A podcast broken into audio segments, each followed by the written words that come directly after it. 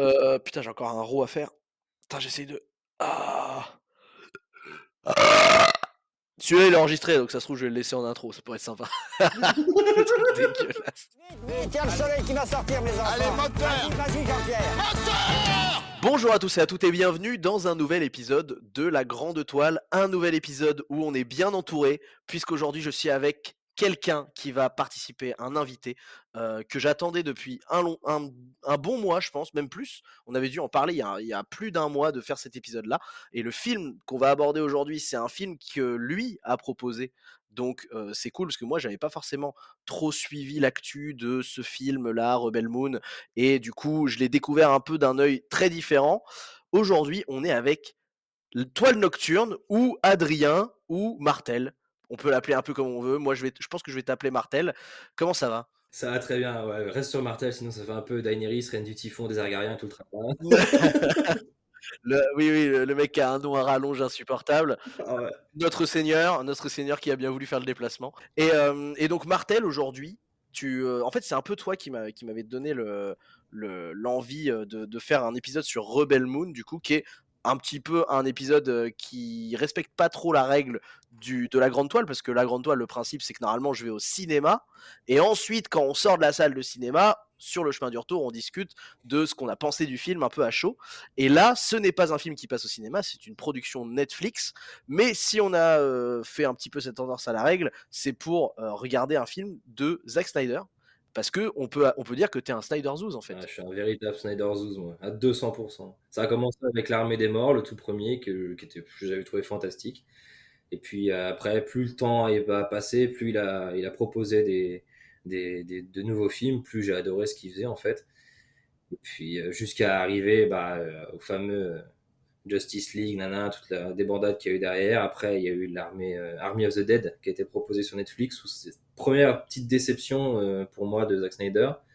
Et euh, du coup, je l'attendais un peu au tournant avec euh, Rebel Moon là qui, qui est qu'à débarquer il a pas longtemps. Ouais, parce que, parce que, parce que Snyder, c'est quand même un mec, genre, les, les, la race des Snyder Zoos est un peu en, voie de disparition, j'ai l'impression, parce que il est un peu, il est un peu dans une phase où il, dé- il déçoit. parce que moi, je suis pas du tout, je suis pas du tout un Snyder Zoos. Je connais bien Snyder parce que Albert et toi sont des gros, des gros consommateurs de Snyder. Du coup, par un peu extension, j'ai été curieux des gros trucs. Genre Watchmen et 300, tu vois, en gros, les trucs les plus connus, quoi.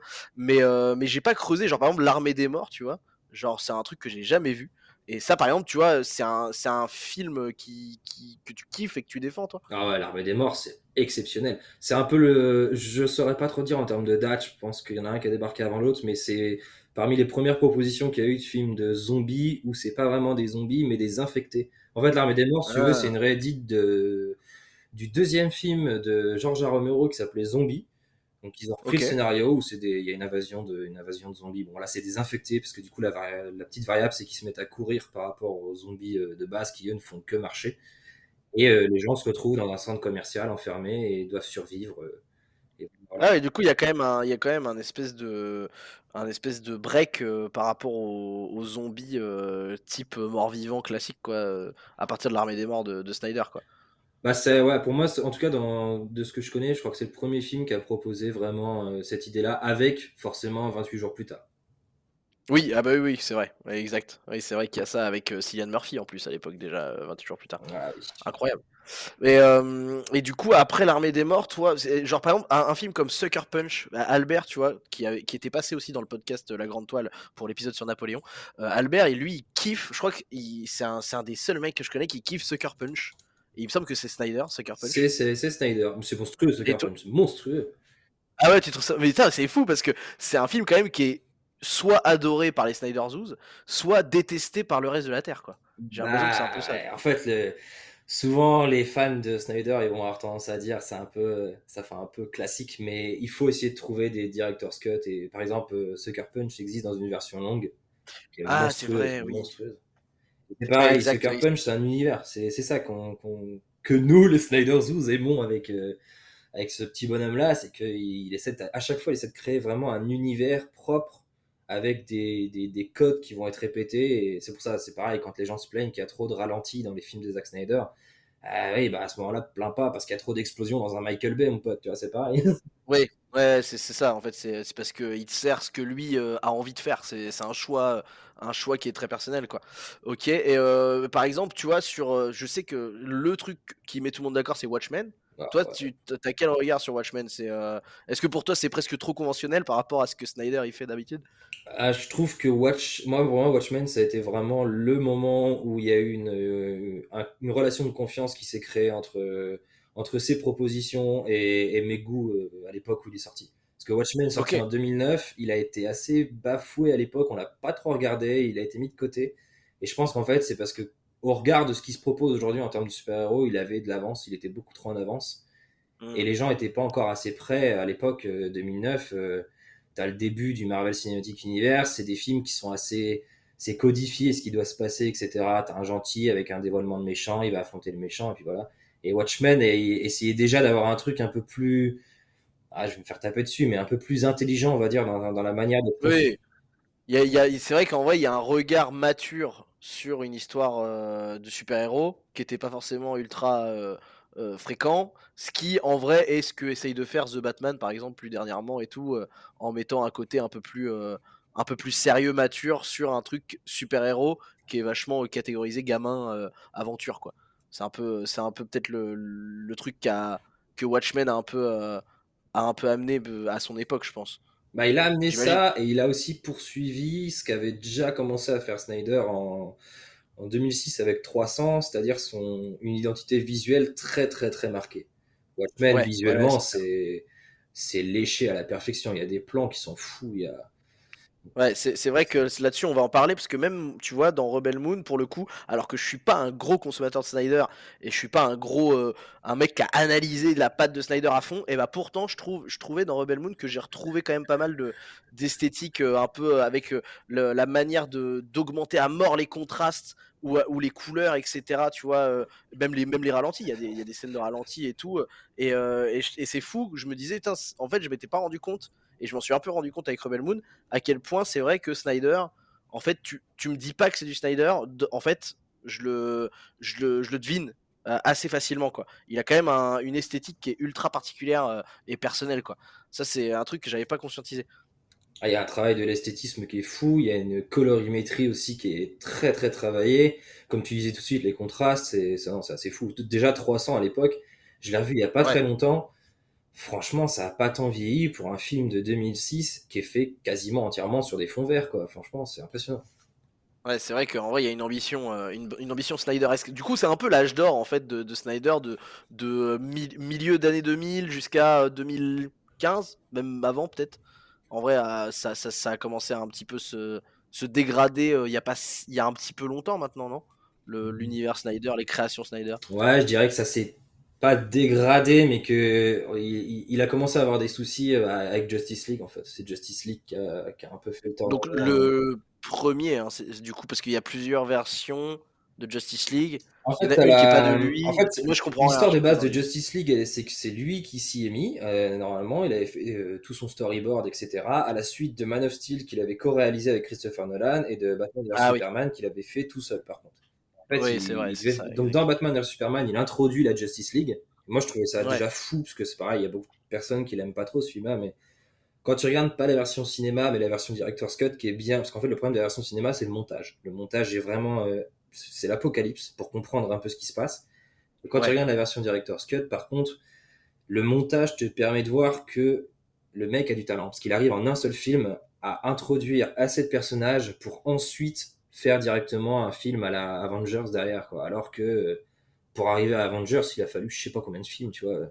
Oui, oui, c'est vrai, exact, oui. Oui, du coup, il a, il a- il a quand même un peu porté à lui tout seul ce que euh, tout un MCU était capable de faire de, dans l'équipe adverse, quoi, quelque part. Bah, c'est ça, et je trouve qu'il a réussi en très peu de temps à, à créer des icônes et des, des scènes qui mettent en valeur des personnages qui seront développés justement dans normalement Justice League qu'il était censé faire tout seul. Sauf que bah il y a eu un petit souci, c'est que pendant le processus de création de Justice League, il a, il a vécu un drame, c'est que sa fille s'est suicidée en fait. Donc, Ah, j'en ai beaucoup entendu parler de ce truc-là, ouais. donc, il a, peut... il a quitté le projet et le problème c'est que c'est euh, enfin le problème, c'est pas vraiment un problème, mais c'est Joss Whedon qui a repris le, le bébé et en fait le souci entre guillemets c'est que bah, Snyder et Whedon n'ont pas du tout la même vision de comment faire un film de super-héros. Tu regardes entre un, entre un Batman et un Superman et un Avengers, tu vois bien qu'il y en a un qui essaye d'être beaucoup plus sombre, qui a un travail de la, de la luminosité euh, très peu présente, etc. Alors que l'autre, au contraire, il aime que ce soit euh, très très très coloré, que ce, tout soit bien visible, etc. Donc forcément, si tu veux ramener quelqu'un qui a des idées un peu opposées à celles de Zack Snyder sur un projet comme Justice League, ça a fait qu'ils ont sorti un film au final en 2017 qui a été euh, qui a été charcuté dans tous les sens et ça s'est vu en fait. Les gens l'ont vu directement qui c'était pas lui quoi. Ouais, c'est ça. Et puis du coup, en plus, c'est un peu le, le pire des deux, quelque part. Genre en mode, euh, c'est un peu du Snyder, mais ça va pas au bout, alors que c'est un, un réal qui est assez jusqu'au boutiste à la base. Et en plus de ça, t'as euh, Whedon qui a une grosse patte aussi personnelle, mais qui va pas au bout de lui-même parce qu'il y a toujours la patte Snyder qui a été là de base, quoi. Genre c'est euh, vraiment le l'entre-deux nul euh, où ça bouge pas, quoi. C'est un peu ça, je pense, qui a, fait que ça a pas trop marché. Moi, j'ai pas vu la version longue du coup, qui est sortie en 2021 qui du coup n'a plus rien à voir avec, euh, avec la version, la première version, j'imagine. Ah non, franchement, c'est complètement différent. Bah, la version de, la version de 4 heures, moi, je sais que ça m'a, ça m'a à la fois complètement excité et un peu, euh, un peu fait déprimer parce que je me suis dit, mon Dieu, mais si seulement c'est, c'est, ça avait été ça directement, je pense que le DCU serait aujourd'hui dans une bien meilleure posture que ce qu'il était ouais. avant, quoi. Oui, c'est ça le plus triste en plus, c'est que du coup, euh, on a quand même le MCU qui a eu une phase. Alors même si maintenant elle est dans une, euh, elle est dans une oh, phase ouais. pas terrible du tout depuis quelques années, mais euh, il y a quand même eu une phase de grandiose dans le MCU qu'on peut pas, qu'on peut pas leur retirer, qui n'arrivera sans doute jamais au DCU. En grande partie parce qu'il y a eu cette trajectoire foirée de Justice League et puis Wonder Woman ensuite, machin, qui s'est un peu empêtré, tout ça. Et en vrai, du coup, ça veut dire que même l'histoire de la, du décès de sa fille, peut avoir quasiment euh, condamné à elle seule euh, le, le, la trajectoire de tout un, un, un, univers cinématique de chez DC quoi. C'est ça qui est fou quoi dans, dans, dans, le truc. Bah tu sentais que le gars était là et qui, qui en fait tu Zack Snyder tu sens que c'est un fan avant ouais. avant d'être un réalisateur c'est un fan. Tout ce qu'il fait c'est le fait par passion quoi. Et tu le vois quand il fait euh, Batman vs Superman, Justice League, Man of Steel, il y a il y a une iconographie de, de, des personnages qui est dingue. Enfin, la, première scène où tu as Superman qui vole dans Man of Steel, la musique qui est derrière et tout, tu sens qu'il y, y, a une vraie volonté de, de, mettre en lumière des personnages et de les faire évoluer au sein d'un univers qui, qui, est travaillé et qui a, la volonté de, de porter des messages en plus. C'est ça que, qui plaisait en fait, je pense, à la majorité des personnes qui sont fans de Zack Snyder, hein, de toute façon. C'est beau parce que à chaque fois que je parle à un Snyder Zoos, eh ben, on sent qu'il y a un peu une espèce de, de, de, vous êtes touché par son côté fanboy parce que vous vous reconnaissez un peu aussi dans, dans son côté fanboy euh, sur euh, les, les œuvres un peu, euh, tu vois, de, de pop culture, etc. J'ai l'impression. J'ai l'impression que c'est un peu ça le truc qui fait que les gens sont touchés par Snyder. C'est que c'est un, un, peu des geeks qui parlent à des geeks, tu vois, quelque part. Bah ouais, il y a de ça. Puis tu sens. En fait, c'est toujours agréable de sentir que quelqu'un respecte ce que tu aimes. Ouais, c'est ça. Ça fait, ça fait ouais, plaisir. Et, et, euh, et, et, fait partie de la communauté quelque part, quoi. Euh, oui, aussi, accessoirement. Bah, tu regardes la. Moi, je sais qu'il y a plein de personnes qui sont anti-Batman de Ben Affleck. Moi, je trouve que c'est le, c'est, le meilleur des deux. Que tu regardes la scène dans Batman vs Superman où il, il rentre dans l'entrepôt et il tabasse tous les mecs. Ça, c'est, on n'a jamais vu un Batman se mouvoir comme ça. Tu sens que c'est chorégraphié au poil de cul et tout. Non, c'est exceptionnel. Franchement, c'est. Et il y, y, a quand même une espèce de fidélité à, euh, au support de base qui fait que c'est pas non plus un Batman qui n'a plus rien à voir avec, euh, avec ce qu'on te propose dans, euh, dans les premiers supports de Batman. C'est ça que aussi euh, qui est respectueux du, de, de l'œuvre originale. Quoi. Ah oui, tu sens que son, son, Batman, et en fait, son, bah, toujours sur l'exemple de Batman de Superman, hein, ça vient de. C'est The Dark Knight Returns, si je dis pas de bêtises, de Frank Miller normalement. Ah, oui. Qui est un dessin animé en deux parties, je crois, si je dis toujours pas de bêtises. Et euh, en fait, il y a beaucoup de choses qui ont été reprises de, de là-dedans, notamment son, l'armure qu'il a à la fin pour affronter Superman. Et ouais, il y a un respect de l'œuvre qui, est, qui est fou, quoi. Enfin, moi, je trouve que le, l'ambiance euh, qu'il a réussi à créer en très peu de temps. En fait, il y a beaucoup de choses qui, il y a beaucoup de choses dans la filmographie de Zack Snyder qui m'ont, moi personnellement, profondément marqué. C'est-à-dire que vraiment, il y a des, il y a des images, des instants, des musiques. Tu sens qu'il y a vraiment une volonté de faire des choses qui vont perdurer dans le temps. Contrairement à si on, si on devait analyser un peu de façon cryptique tout ce que fait Marvel actuellement, ah, moi, je sais que il y a peu de choses dont, dont j'arrive à me souvenir en étant sorti de la salle, tu vois. C'est Ouais, c'est plus, plus oubliable, c'est clair.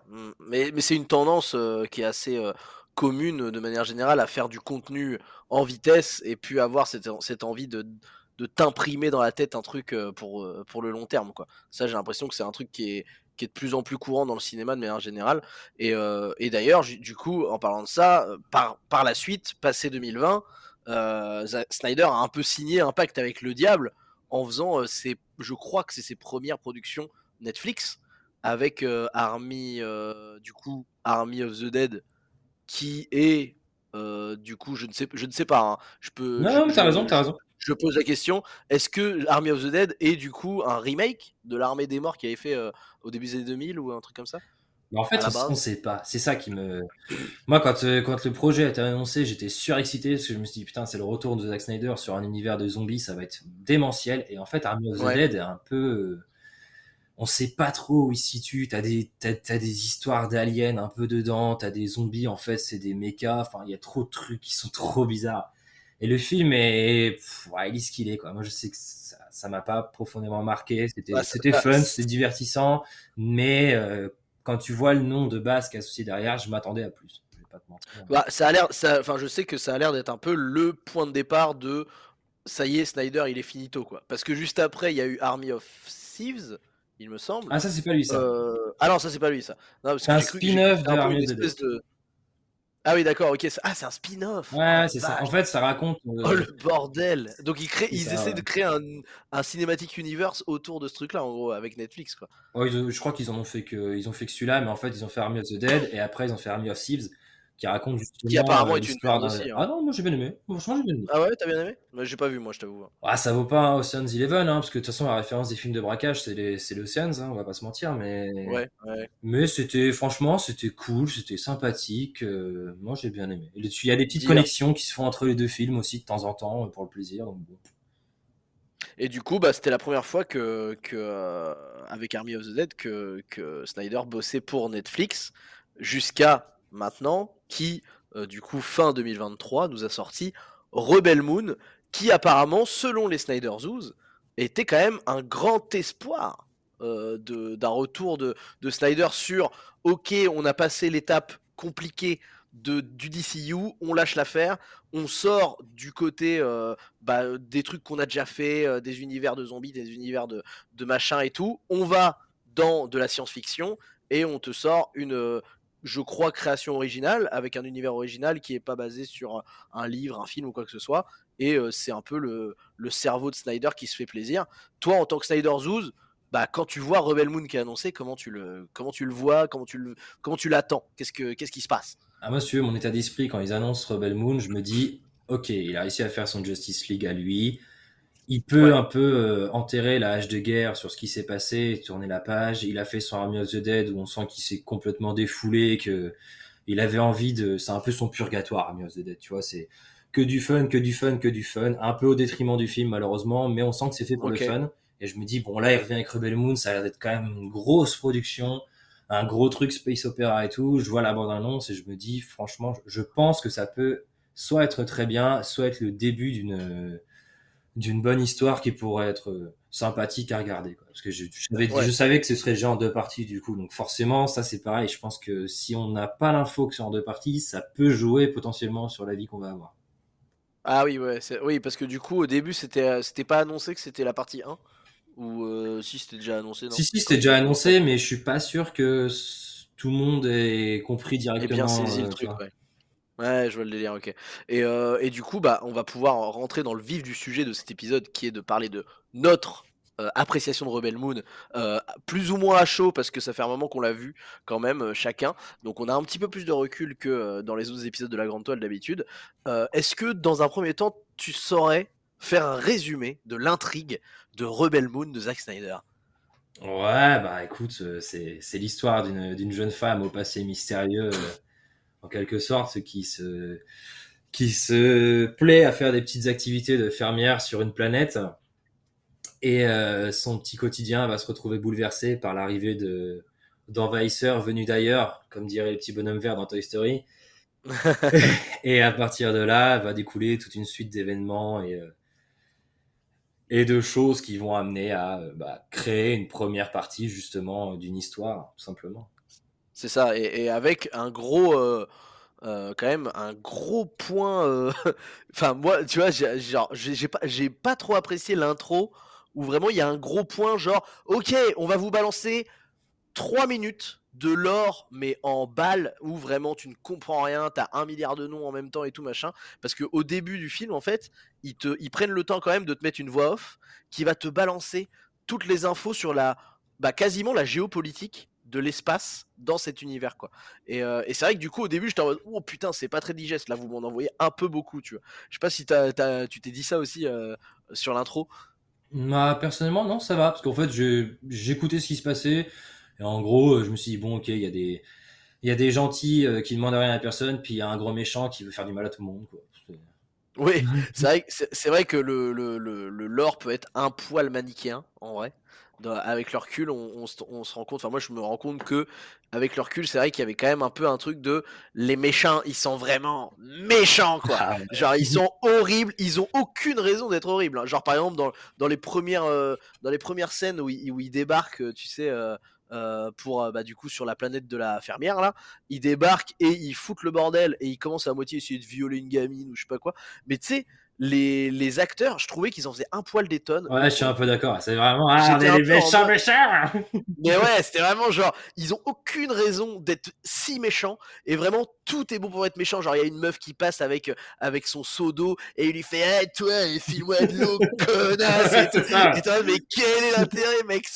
C'est pas du tout intelligent. Tu, tu débarques, vous êtes 8 dans un nouveau village quel est l'intérêt, tu vois, de d'être un connard euh, abruti pareil Et ils sont vraiment tous des gros connards, quoi. C'est-à-dire que vraiment, à part un dans la bande, qui je pense sera plus tu vois, plus important plus tard, j'imagine. Mais, euh, mais à part un dans la bande, le reste, c'est tous genre, ils sont dans la team des cons, ce sont des cons. Le, le grand euh, capitaine de, de, des méchants là, militaires, lui, il a une tête, mais c'est le con. Ça se voit, lui, c'est le méchant, c'est le nazi dans tous les films, lui. Tu le mets dans n'importe quel film, c'est un nazi. C'est, il a une gueule, mec. On aurait dit Cillian Murphy, mais qui a bouffé du, du, du cyanure, quoi. Ça, j'étais, j'étais euh, impressionné. Mais je le trouve bon, tu vois, lui, pour le coup. Bah, t'as l'impression que les responsables du recrutement dans, le, dans leur empire, là, c'est. Euh, vraiment, il y a juste une case, à, une case à cocher sur leur papier. C'est est-ce que vous êtes un enculé? Oui, bah venez, c'est bon, allez. mais oui, c'est ça. Il y a, il y a vraiment un truc de on a recruté tous les enculés de cette galaxie et on les a mis euh, à bosser pour nous, tu vois. Et, et donc toi dans l'ensemble, comment tu l'as vécu un peu ce film? Et après on va rentrer dans le détail sur le déroulé, mais comment tu l'as vécu un peu ce film? Qu'est-ce que tu en as pensé euh, malgré toutes les attentes que tu peux avoir euh, d'un Snyder? Bah franchement, bon déjà sachant que c'est un Snyder, je me suis dit allez on est, on je sais plus combien de temps il dure le film, il doit faire deux heures et quelques. Oui, deux heures et demie, je crois. Je me suis dit, on va avoir forcément à peu près 5-10 minutes de ralenti euh, dans, toute la durée euh, du long métrage. je m'y attendais un peu. Donc ça, forcément, ça n'a pas loupé. Mais bon, encore une fois, moi, aimant bien ce qu'il fait sur la photographie, etc., je trouve que c'est sympa. Il y en a un ou deux qui sont peut-être pas forcément justifiés, mais bon, il essaye de, il essaye justement de, de, de créer des icônes sur des personnages. Ouais. On sent que le but du film, c'est quand même de faire un team building grosso modo. On réunit, on réunit une équipe. La première partie, ça va être ça. C'est on réunit une équipe. Il y a un grand méchant et puis euh, potentiellement euh, un petit climax euh, gentil versus méchant. Et voilà. Je m'attendais à ça en fait. Je m'attendais à ça. Donc là-dessus, je suis pas déçu. Ok. après, pour ce qui est du team building, je trouve que effectivement, on peut spoil. Hein, sais plus. Il y a le droit ou bah, tu spoil à, l'échelle qui te semble importante. Ouais, vois, ouais, en, restant, en restant courtois, quoi. ouais, en restant courtois, tu peux, tu peux évidemment évoquer des trucs qu'il y a, parce que je pense que tout le monde se doute que dans ce genre de space opéra, les, le, le grand euh, héros va avoir des coéquipiers, tu vois. Oui, non, après, après, je trouve que les, les coéquipiers sont pour la plupart assez cool. En fait, ils m'ont, ils m'ont assez bien marqué, où je me dis, ah, j'ai envie d'en savoir un peu plus. Il y a juste le comment qui s'appelle déjà Celui, il y en a un, euh, je sais plus, je crois que c'est Tariq, le prince. Tarak. Tarak. Tarak, le, le, mec torse nu tout le temps. Le mec est torse nu tout le temps et tu sais pas pourquoi. Tu te dis bon bah pourquoi pas. Apparemment c'est dans cet univers-là, il faut être torse nu, c'est important. Euh, Il y, a, y a des twists que j'ai pas vu venir, par contre, et ça, ça m'a fait plaisir. Ouais, ouais, c'est vrai, c'est vrai qu'il y a un twist euh, sur la fin là. Ouais, je m'y où, attendais pas du tout. Pas moi, moi, j'avoue, je l'avais pas trop vu venir et j'étais en mode putain, je suis quand même un gros con de pas l'avoir vu venir parce que c'est vrai qu'une fois que tu l'as dans la gueule, t'es un peu en mode mais ouais, en vrai, putain, il y a moyen, bah oui, tu vois, parce que le personnage est quand même marqué comme étant un espèce de loupard qui s'en bat les couilles et c'est vrai qu'en fait, moi, je l'avais pas vu venir, mais effectivement, euh, il est, euh, il m'a, paru en tout cas euh, pas du tout euh, tiré par les cheveux, alors que une fois qu'il était là, j'étais en mode ah putain, mais oui, j'aurais dû le voir venir. Mais en même temps, du coup, vu que je l'ai pas vu venir, c'est que c'est bien fait, tu vois. Et, euh, et voilà. Mais du coup, toi, tu, tu, tu dirais que t'as bien aimé, en fait. Ah, moi, franchement, j'ai bien aimé. Moi, je, je m'attendais. Ouais. Je m'a- en fait, je m'attendais à. Ayant conscience que ça sortait sur Netflix, je me suis dit, ok, donc c'est sur Netflix, donc ça veut dire que il va falloir que ça pèse au plus grand public. Donc je m'attendais pas à ce qu'il y ait des effusions de sang dans tous les sens. Et effectivement, il y en a pas. Tu mets un coup de, un coup de lame, la lame elle est nickel. Bon, C'est vrai, c'est vrai. c'est un peu un problème que j'aurais avec le film, je dirais, un petit problème, c'est que je trouve qu'on sent que Netflix est derrière, quoi. C'est un peu. Ouais, il a un petit, un petit poil lissé, quoi, C'est on ça. va dire. J'aurais aimé un peu plus de, un petit peu plus de violence, tu vois. Bah, surtout qu'en plus, je pense que Snyder, s'il avait eu euh, le l'embarras du choix, je pense qu'il aurait bien aimé mettre un petit peu de, hein, un petit peu de crade. C'est possible. Ouais, il aime bien quand même quand c'est un peu plus crade que ça. Donc je pense que Bah. Il a, à mon avis, il a Ouais. dû se dire bon bah tant pis et puis on va on va y aller comme ça quoi. Mais non non, sinon Ouais. franchement j'ai bien aimé, j'ai passé un bon moment. J'ai pas vu les deux heures et quelques passer plus que ça. Je, je trouve que le, le rythme est assez cool. Une fois que tu as compris que c'était du team building, tu vois bien que tu as un peu d'introduction de personnages et puis on y va, machin. Au contraire, je trouve que ça, tu vois, ça m'a pas dérangé le fait qu'on on va assez vite sur la, la création de l'équipe parce que je trouve que chaque personnage a sa petite scène pour l'introduire et puis après on y va quoi. À part celle de, du général Titus que j'ai trouvé vraiment un peu. euh, Oui, oui, oui. j- Elle est un peu, on, on dirait qu'elle, on dirait qu'elle est un peu à la va-vite parce qu'on un peu en mode oh putain, il nous reste plus assez de temps. Ouais, c'est faut ça. qu'on la fasse un- faut qu'on la fasse un peu plus rapidos et, et qu'on y aille après le fait que le machin le machin soit euh, présenté parce qu'il y a un peu d'humour quand même il y a un peu des moments où genre il est présenté et euh, il est complètement full bourré euh, par terre euh, comme une merde et genre je en mode ah ça c'est marrant tu vois genre le personnage qui est un peu en plus on, on t'en parle depuis plusieurs minutes dans le film du coup t'es un peu en mode oh le général machin et tout et la meuf arrive et fait euh, voici le général Titus. C'est vraiment le général Titus, c'est un alcoolique qui dort par terre. Et, euh, et en vrai, ça, je trouve, je trouvais ça pas mal. Je trouve que le film, en fait, a l'avantage de pas se prendre trop au sérieux, en vrai. Il a quand même pas mal de, second degré sur lui-même, je trouve, tout en ayant quand même une espèce d'envie de bien faire son, son lore. euh, avec euh, quand même des, euh, bah, des, sous-intrigues ou, plutôt sur-intrigues qui sont vachement intéressantes. Genre l'espèce de complot qu'il y a autour de l'ancien roi, parce qu'en gros, il y a une espèce de, de méta politique qui est en place depuis des années, qui en fait est pas ultra évoquée dans la partie 1, mais qui du coup nous laisse voir que derrière en fait cette espèce d'attaque d'une petite planète de fermiers, et ben en fait se cache tout un espèce de, gros complot qui nous dépasse avec des, euh, espèces de, rois qui ont été assassinés par des complotistes, machin, euh, des, comploteurs plutôt, qui, euh, qui du coup ont pris la place, etc.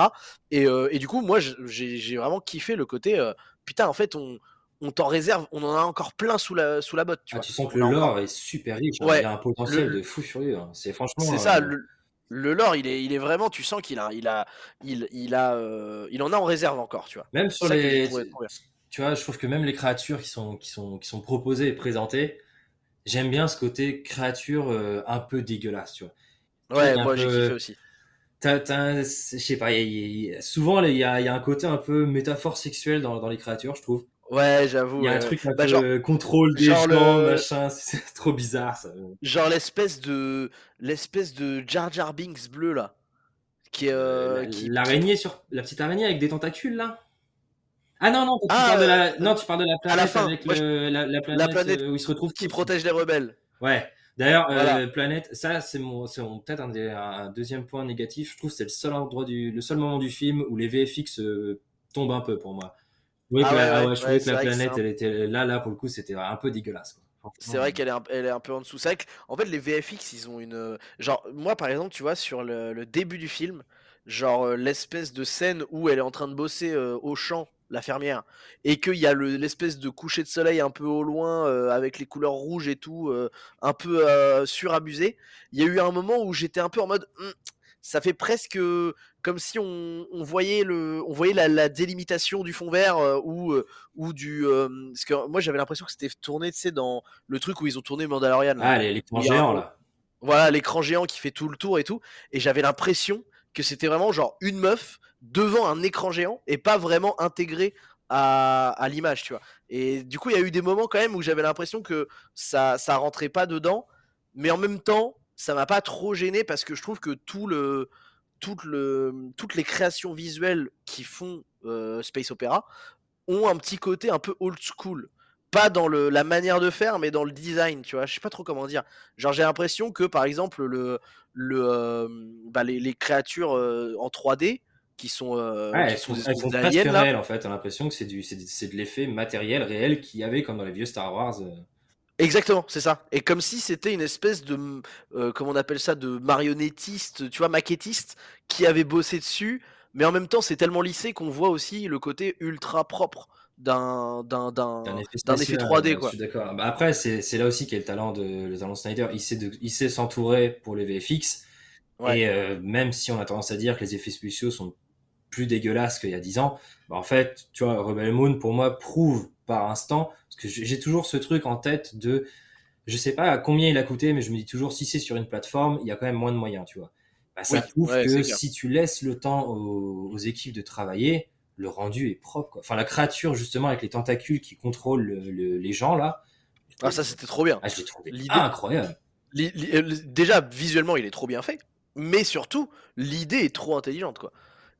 Parce qu'il faut expliquer aux gens, il y a une espèce de, créature qui est un espèce de parasite, en gros, qui, euh, euh, est dans un, bar, un bar où il y a plein d'aliens, etc., machin, qui du coup, je pense, est une des scènes qui a fait que tout le monde a, a un peu fait référence à Star Wars en parlant de Rebel Moon, on va peut-être en parler après.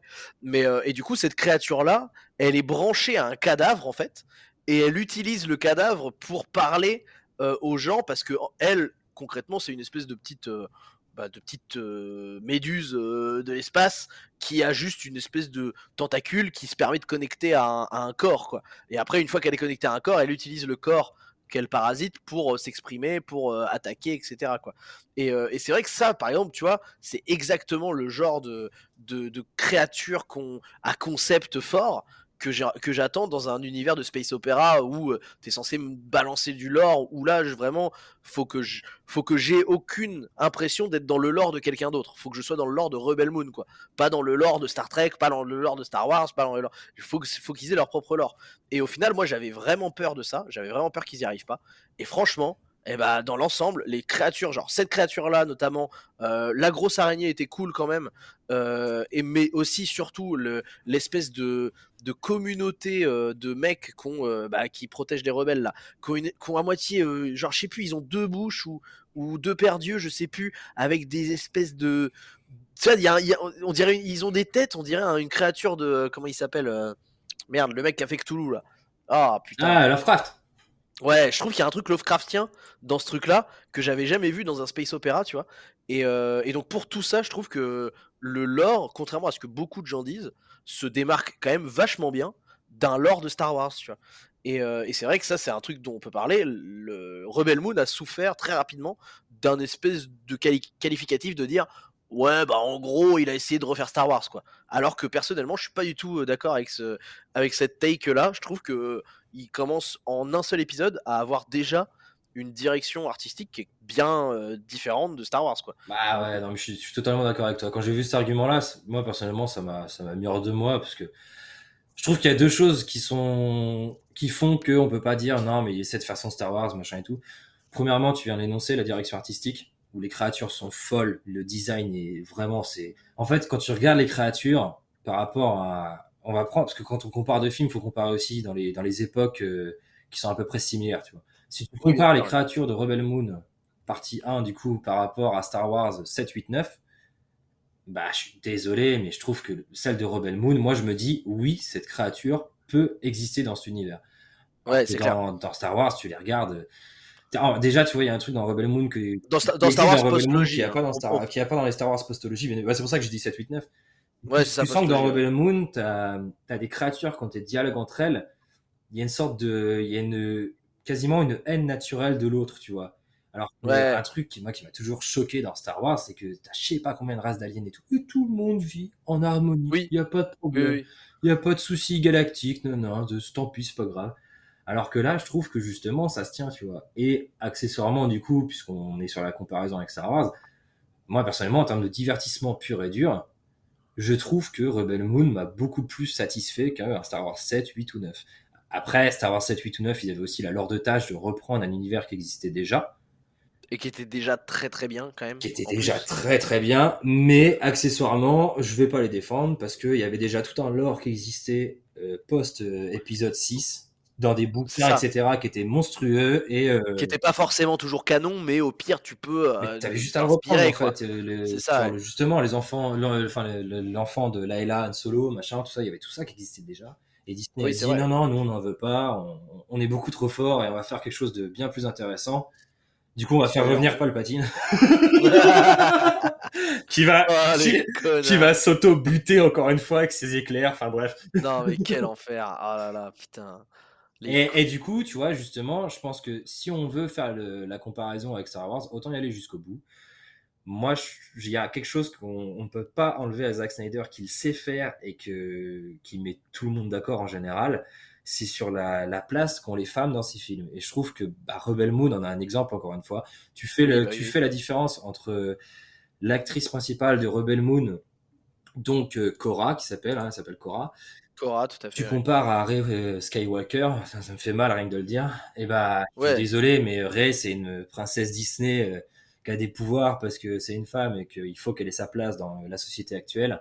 Alors que euh, Korra, la- le personnage principal de Rebel Moon, tu sens qu'elle est badass, qu'elle a, un- elle a un vrai passif, ouf. elle a une histoire. Grosse origin story. Ah ouais. L'origin story est monstrueuse aussi. Mais ouais, grave, j'ai trop kiffé moi ce truc-là. Oh, L'origine story qui en plus du coup, par rapport à ce que tu apprends à la fin de la partie 1, te fait dire, mais putain de merde en fait, avec toute l'origine story qu'il y en a, etc., et la, géopolitique du monde global, du monde mère comme il l'appelle, euh, bah en fait ça veut dire que la partie 2 va être...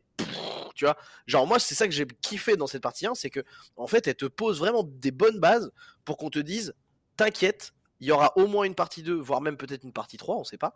Et tu vas voir que, en fait, t'es pas au bout de tes surprises, quoi. Parce que les personnages ont tous des, euh, euh, intrigues qui, euh, qui s'entrecroisent, qui sont super intéressantes. Et pour ça, j'ai limite, tu vois, la comparaison avec Star Wars, je la trouve pas pertinente. Je pense qu'elle vient de deux, de deux choses. C'est la scène dans le bar, qui ressemble vachement à la scène des, des bars de Tatooine, et aussi euh, la scène au tout début où elle est en train de bosser dans le champ, et où pareil il y a une espèce de côté genre euh, coucher de soleil euh, rouge avec l'ambiance un peu Tatooine euh, aussi pour moi je pense que ça vient juste de ça et que c'est des c'est des scènes tellement emblématiques que les gens ils les ont un peu associées à Star Wars et quand ils l'ont vu ils ont dit hey il a fait pareil. Mais grosso modo moi je trouve que ça ressemble presque plus dans son schéma narratif à un gardien de la galaxie premier premier volume tu vois. Limite parce qu'il y a ce côté comme tu dis team building avec des euh, euh, des membres qui viennent d'un peu partout, qui ont tous leur, euh, origine différente et qui vont devoir cohabiter et, bosser ensemble, tu vois. Et, je trouve que quand tu vois qu'un schéma narratif comme ça a commencé avec les Gardiens de la Galaxie et quand tu vois ce qu'ils ont fait après sur les trois épisodes, les deux épisodes suivants des Gardiens de la Galaxie, tu te dis franchement c'est une très bonne manière de d'entrer dans une saga, tu vois. Ah bah, Surtout une si nouvelle. ça peut faire comme Les Gardiens où chaque film est meilleur que le précédent, avec plaisir, hein, franchement. Bah c'est ça, tu vois. Et honnêtement, je pense que il y a grave moyen, vu le, vu le lore qui leur reste à dévoiler, que le 2 soit largement meilleur que, que le 1 pour Rebel Moon, je pense, tu vois. Ah, je pense que le 2 je pense que le 2 peut largement tout exploser. À mon avis, là, ils vont ils ont mis tellement de choses en place, il y a moyen que ce soit très très intéressant. De toute façon, si tu veux, on se retrouvera pour le 2, il n'y a pas de souci. Bah bien sûr, bah je crois qu'en plus le 2 il sort dans pas très longtemps en réalité. Je crois 19 qu'il est- avril. 19 avril, et bah écoute, rendez le Snyder Zoos de l'extrême, tu sais. le, Sny- le Snyder Zoo, c'est Le 19 avril à 22h47, ok L'enfer du gars. Le gars, il connaît tout de Snyder. Il fait oui, euh, Snyder, sera au restaurant euh, le Ritz à Paris euh, pour la semaine. Je serais en train de me faire, euh, de me faire tatouer euh, son nom euh, sur le bras gauche. Il a mangé une salade César avec de la roquette parce qu'il aime pas trop sinon. le mec, il connaît toute sa life. Il a son, Google Agenda qu'il a piraté.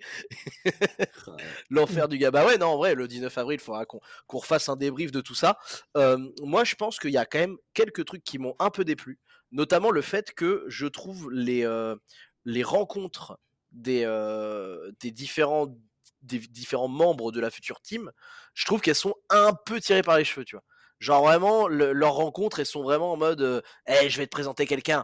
Waouh, putain, il arrive. Oh, direct, il a une quête. Parce que du coup, les, les- les films de team building, c'est un peu genre le, la pers- donc le personnage principal part en voyage. Sur, ce, sur le chemin de son voyage, il va rencontrer euh, successivement trois personnes, un peu façon One Piece. Et à chaque personne qu'il rencontre, la personne a une espèce de, de, de problème à régler. Et il va y avoir une, aventure, une micro-aventure avec ces chaque personne, tu vois. Ce qui est un schéma narratif ultra propre, mais qui par contre, du coup, je trouve, est un peu parfois amené de manière assez artificielle. Et du coup, j'étais en mode, Hum, c'est pas forcément si fluide que ça, la manière qu'ils ont de se rencontrer euh, successivement, tu vois. C'est vrai que c'est pas très organique. Par contre, les rencontres, tu... bah, je suis assez d'accord avec toi. On en parlait tout à l'heure, hein, mais c'est un peu. euh, Tu sens que il avait envie que chaque personnage ait sa petite scène badass. Donc il y a, y a même pas de tentative de.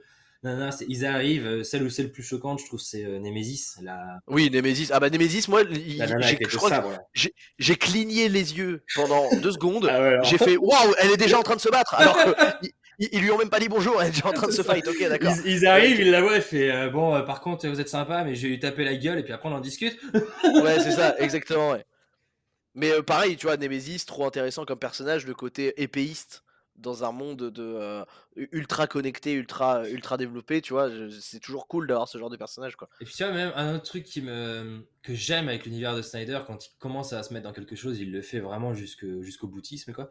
C'est le côté euh, les armes. Je trouve que les, les armes des Ah putain, mais ça j'ai trop kiffé. Le, le- les tu parles du flingues, côté les flingues, ils tirent des sortes de balles de lave. Tu sens que c'est des Oui. technologies qui, qui sont plausibles. entre Putain, mais ça c'est pareil, je me suis dit, mais putain, c'est exactement pour ça que ce n'est pas Star Wars. Genre, le mec quand il tire, en fait, faut expliquer aux gens, quand il tire, ça, ça, ça tire un, un genre de fluide qui ressemble un peu à du slime. Pour moi, c'est de la euh, lave, hein, clairement. C'est des balles de lave. Ouais, hein, ça, ça ressemble à des balles de lave, genre, c'est, on dirait du slime laser en gros, tu vois. Parce que moi au début j'avais peur justement qu'il y ait un peu ce côté genre, tutu, tutu, genre sound design, c'est pas du tout le même, et même visuellement c'est pas du tout la même chose.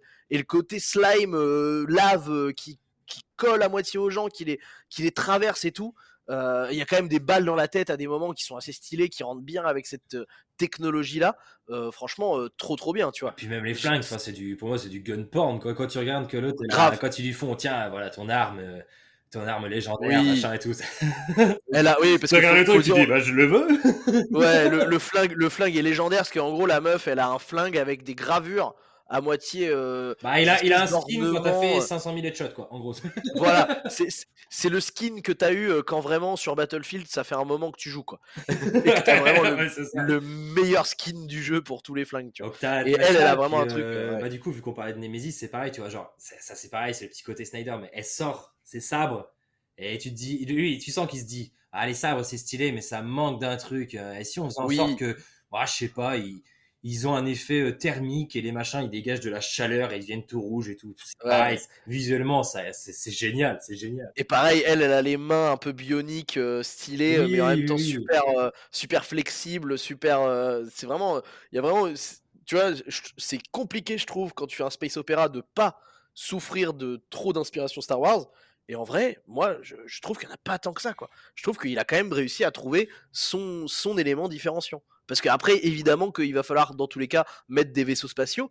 Mais tu vois, même le design des vaisseaux spatiaux, ils sont un peu arrondis, ils sont un peu... euh, tu vois, ils ressemblent presque plus aux vaisseaux de Albator que aux vaisseaux de Star Wars, tu vois. Et en fait, c'est pas du tout les mêmes, euh, les mêmes inspirations visuelles. Ah, Pour moi, les vaisseaux, ça- c'est, pareil, c'est des flingues qui volent, en fait. Ouais, c'est des espèces de flingues qui volent. C'est vrai qu'en plus, ils ont, qui volent. ils, ils ont des formes un peu, genre, ils sont un peu verticales et puis ils peuvent déployer leurs bras pour euh, se mettre à l'horizontale et tout. Et euh, ouais, il y a des trop bonnes idées sur, euh, sur tout ça, quoi. Bah, t'as, t'as euh, l'impression que c'est, c'est un mix entre un sous-marin et un fusil d'assaut. C'est vraiment. euh, Ouais, c'est ça. Oui, parce qu'en plus, ça, ça tire des énormes lasers et tout. Enfin, c'est euh, c'est assez cool. hein. Franchement, euh, ouais, non, moi, je suis assez d'accord. Dans l'ensemble, j'ai été.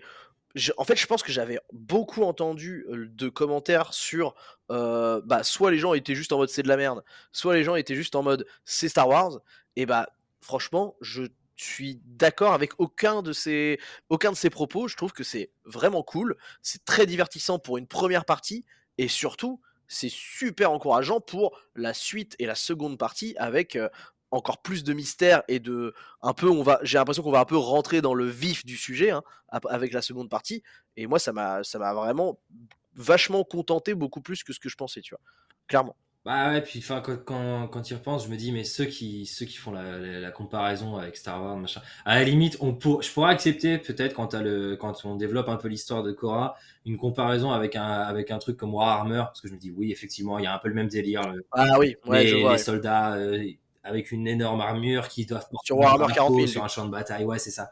Mais je me dis mais comment tu peux foncièrement comparer ça à du Star Wars? Tu prends une séquence de combat genre, je sais pas, épisode 8, là, quand euh, ils se battent, euh, Rey et euh, Kylo Ren des Neiges, là, contre les soldats impériaux, là, dans la salle où il y a Snoke, là, et tu prends le combat juste au début entre Korra et les mecs dans la grange. Le combat dans la grange, mais j'ai pété oh, oui. crâne, quoi, la chorégraphie, mais c'est... Quand tu découvres, quand tu découvres les les skills de Cora ah en baston, euh, j'avoue que c'est jubilatoire. Elle est badass, ouais, franchement. Ah si, il y a un truc qui m'a saoulé avec, avec Cora. Et en fait, au début, je me disais, mais comment ça se fait? Parce que je trouvais que la VF était bien, parce que moi je l'ai vu en VF. Ah, je sais pas, j'ai maté en VO. Moi. Le, le, doublage de Cora était nul.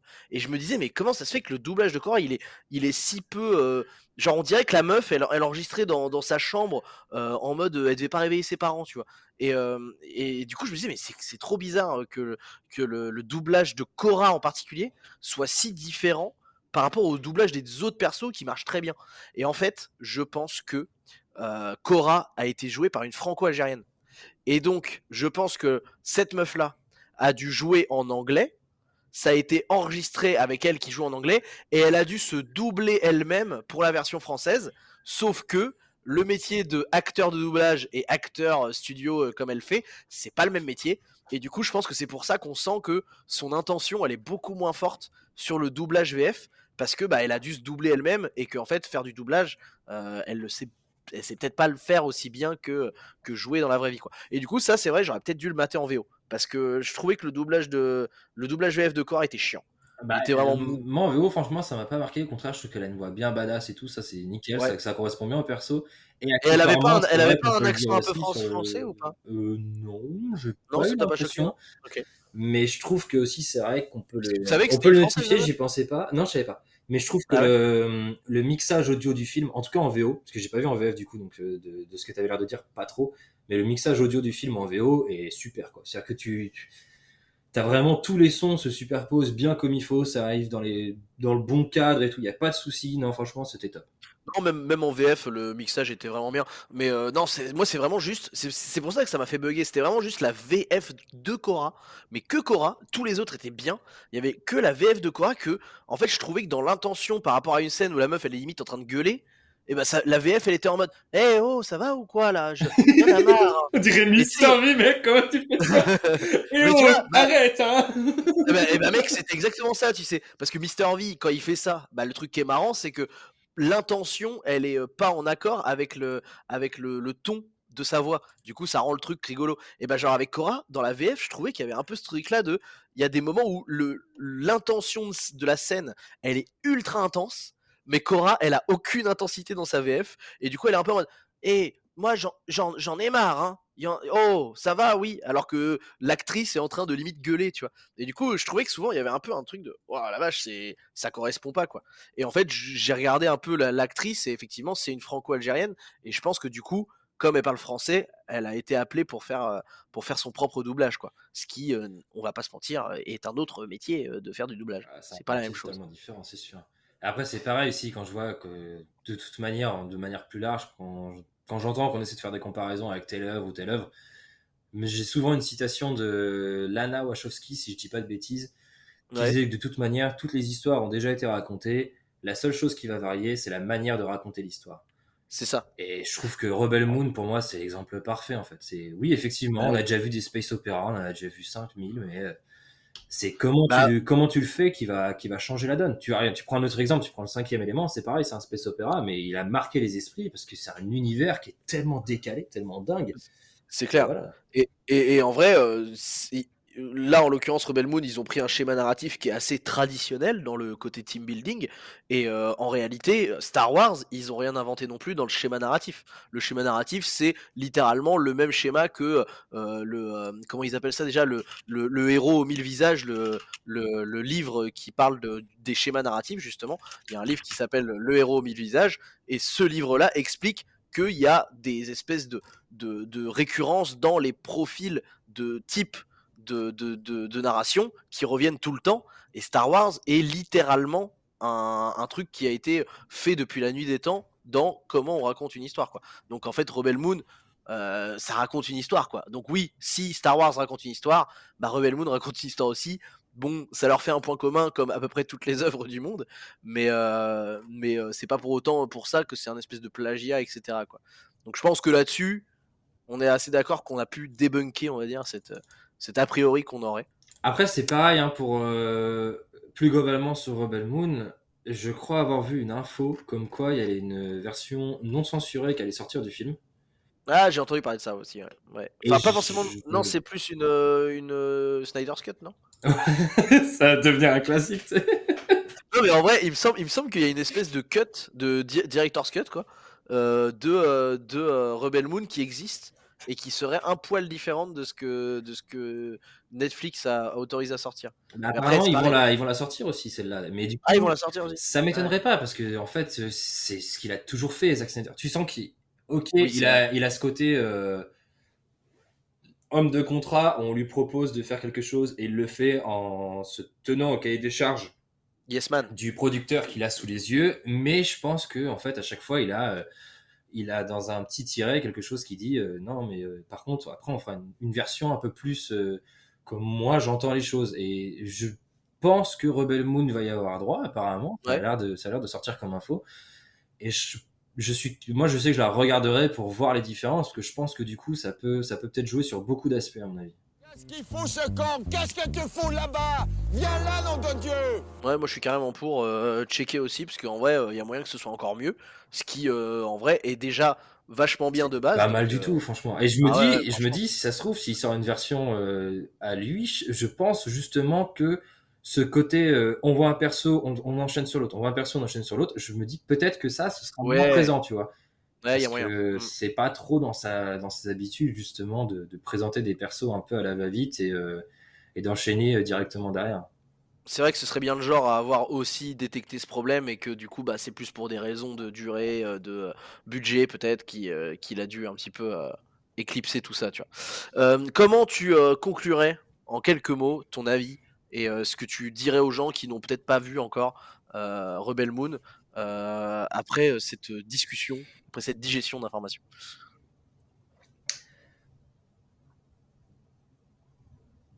Ça te va ça? Non, j'aurais j'aurais tendance à dire que si vous aimez tout simplement vous divertir et passer un bon moment devant un film qui propose artistiquement de jolies choses, qui a une bonne bande son, des personnages qui sont impliqués dans ce qu'ils font et qui servent à une histoire qui globalement a des, des ambitions, ou en tout cas des ambitions qui se sentent et se ressentent, bah allez voir Rebel Moon, foncez. Qu'est-ce que vous attendez? Ouais, Bah, c'est clair. Bah, franchement, je, Et je- si vous le regardez sur votre téléphone, vous êtes un enculé par contre. Eh ouais, mais après, tu sais, moi, à chaque fois qu'on me dit ça, je me rappelle mes années étudiantes où Ah euh, ouais. j'étais dans un 9 mètres carrés et que euh, le seul écran que j'avais, c'était soit mon vieil ordi de cours qui calait sa mère, genre vraiment, il, il surchauffait dès que je l'allumais et je ne pouvais pas le faire tourner plus d'une heure sans, euh, sans que le truc plante, soit je regardais sur mon téléphone et, euh, et j'ai passé des soirées entières à faire, euh, à faire euh, mon éducation cinématographique comme ça, malheureusement, parce que j'avais pas trop d'autres choix. Non, Donc, mais en vrai, je dis ça, Évidemment, si, juger, si hein. c'est par non, mais si c'est par dépit, ok. Mais par contre, si vous avez l'occasion de choisir, prenez un écran de quand bonne qualité et du son de bonne qualité aussi, si vous pouvez. Non, mais c'est vraiment, juste parce que je deviens ça aigri, ça. Moi, faut pas oublier que c'est pareil quand c'est parce que tu deviens un que toi. Quand j'étais euh, dans, c'était au lycée, je crois, j'ai découvert tout Breaking Bad sur, euh, sur euh, une tablette. bah Ça m'a ouais, pas empêché d'adorer complètement ce qui, est- ce qui a été fait, tu vois. Mais maintenant que t'es blindé d'oseille, t'as acheté une grande, une grande télé 4K avec une magnifique euh, euh, barre de son euh, Bose, et puis voilà quoi, tu t'es, tu t'es gavé, tu t'es gavé. Non, maintenant que, je suis, dis-le. maintenant, maintenant que je suis blindé, blindé à l'excès, je privatise des salles de cinéma. Voilà. Oui, voilà, pour, jou- pour, jouer, pour jouer à FIFA. Pour jouer à FIFA. Bon, par contre, ça fait un peu mal, mal au cou, quoi, de regarder gauche-droite, c'est un peu chaud.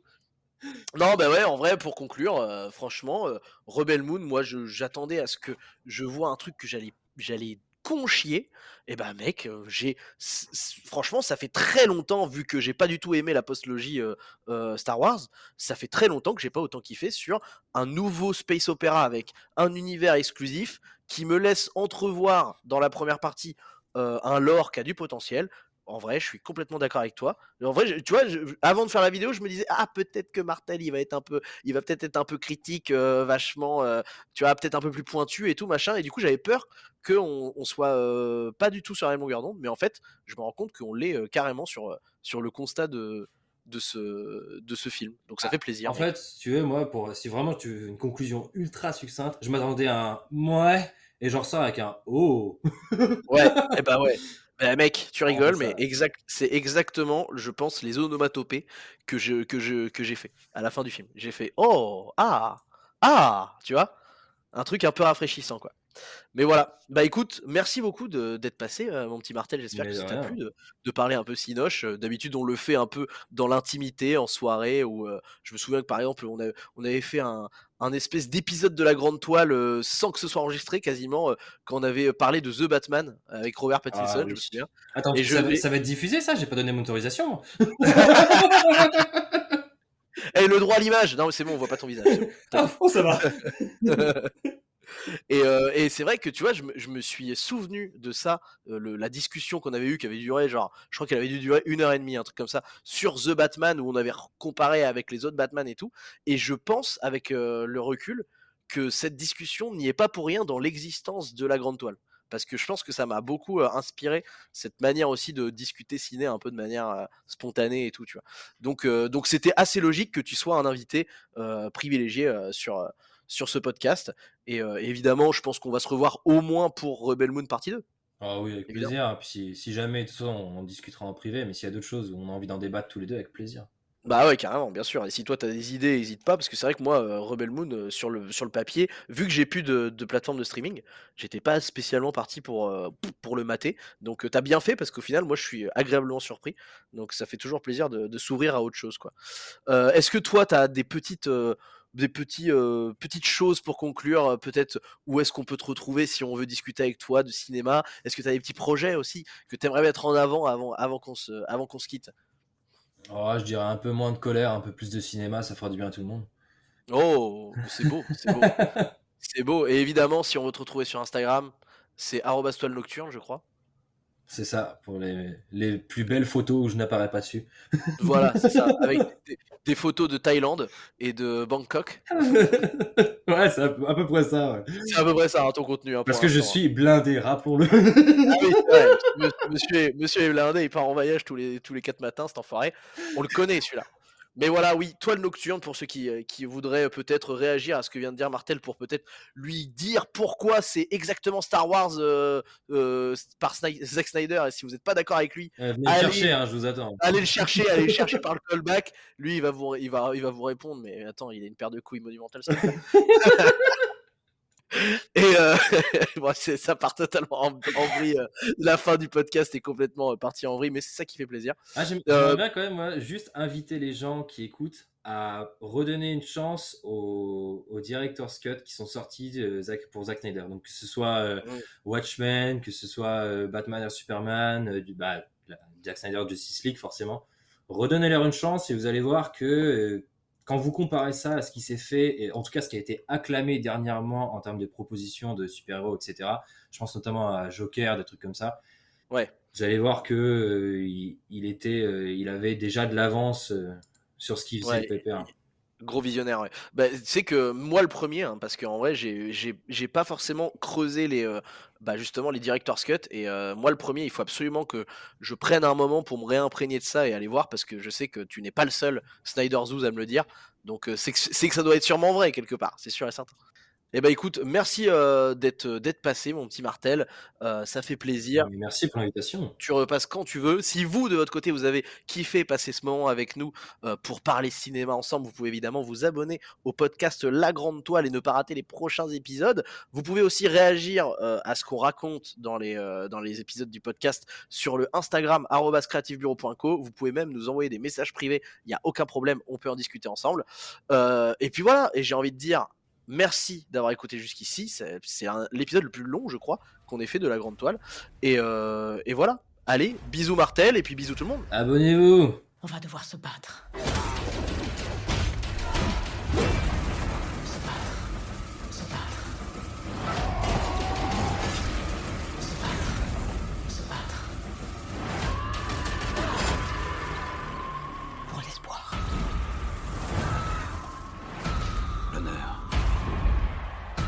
Révolution.